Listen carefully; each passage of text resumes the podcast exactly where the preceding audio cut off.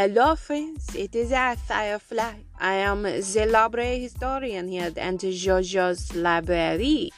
I'm here to bring you a history lesson. This is history sword number four. For those of you that do not know about us, it's your first time tuning in, which is crazy because we're wonderful.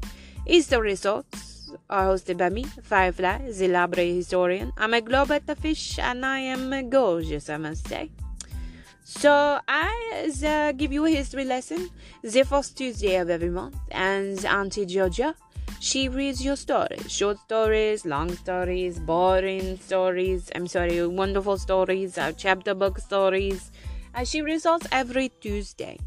We just finished up a reading about the Pippi Longstocking, and I must say, the girl, she is a crazy child. March is considered National Women's History Month. And you might be wondering why March? There's so many good months it could have been, but we picked March. And I will explain why. So, as early as the 1970s, you may know, you may not, um, women's history was essentially not talked about. It was not in discourse. Uh, it was not in the school system which is really disappointing because there's so many historical women here, you know, in the US and you know to to explain what all of these wonderful women have done takes longer than a month. Uh, so the history of women should be celebrated all the time. But the month of March, like I said, is the National Women's History Month. So in California, there was a task force uh, for education that said we would like to celebrate. So the Women's History Week started the week of March 8th, and it was in uh, 1978 in the Sonoma, California, or Sonoma County, California. So this was a big deal, you know. Dozens of schools in that area they had special programs over the week. Women in the community they volunteered their time.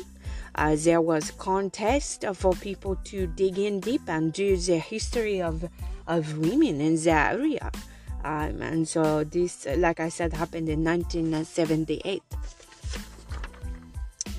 Uh, so um, it seemed you know, um, it was around 1986 that there were 14 states who had declared March as a Women's History Month.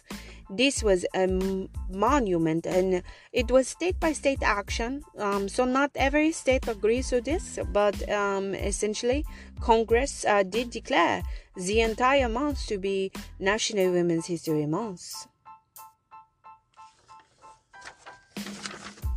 Um, there was a presidential message um, that President Jimmy Carter gave a uh, national designation on March 2nd through the S, uh, 1980, as the National Women's History Week. So, part of his message says,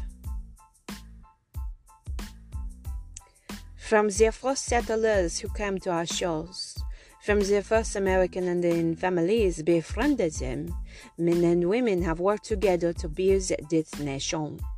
Too often the women are unsung and sometimes their contributions went unnoticed. But the achievements, leadership, courage, strength, and love of the women who built America was as vital as that of the men whose names we know well. I ask my fellow Americans to recognize this heritage and appropriate activities during National Women's History Week, March 2nd through the S 1980. I urge libraries, schools, and community organizations to focus their observance on the leaders who struggle for equality. Understanding the true history of our country will help us comprehend the need for full equality under the law for all people. So it was a presidential message in 1980 which said we have a National History Week as a March 2nd through the 8th, and then we have the National Women's History Month as the entire month of March. As you can imagine, it wasn't necessarily easy to do all of this.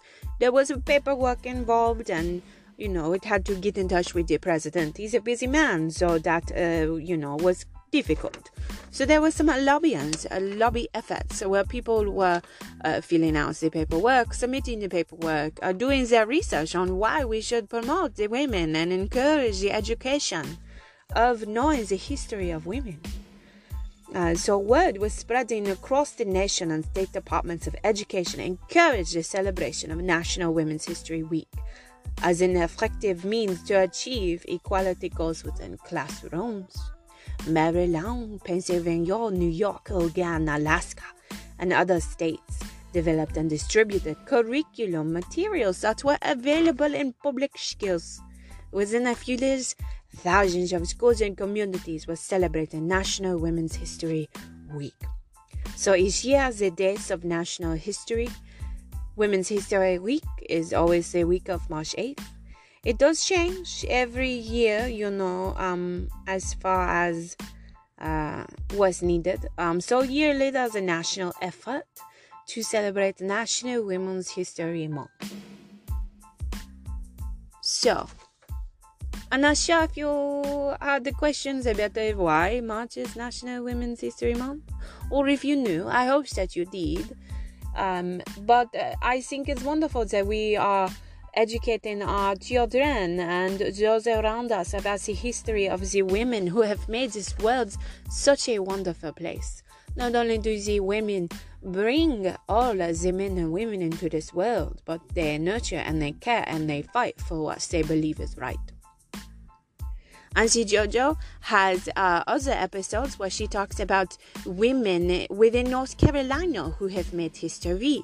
So you should go back and listen to some of those earlier episodes because it's quite fascinating to learn about the suffrage, even the first woman to parachute, and a woman who was very famous for her absolutely beautiful garden. So if you have time, I encourage you to go back and read. But I also, or listen, not read, she'll read to you. But I also think that it is important for you to celebrate the National Women's History Month. Do whatever you can to educate yourself, and maybe one day you will be a woman who we celebrate as making your mark on history. So, I cannot wait to share more history with you and tune in on Tuesday for another story by Auntie Jojo. Thank you.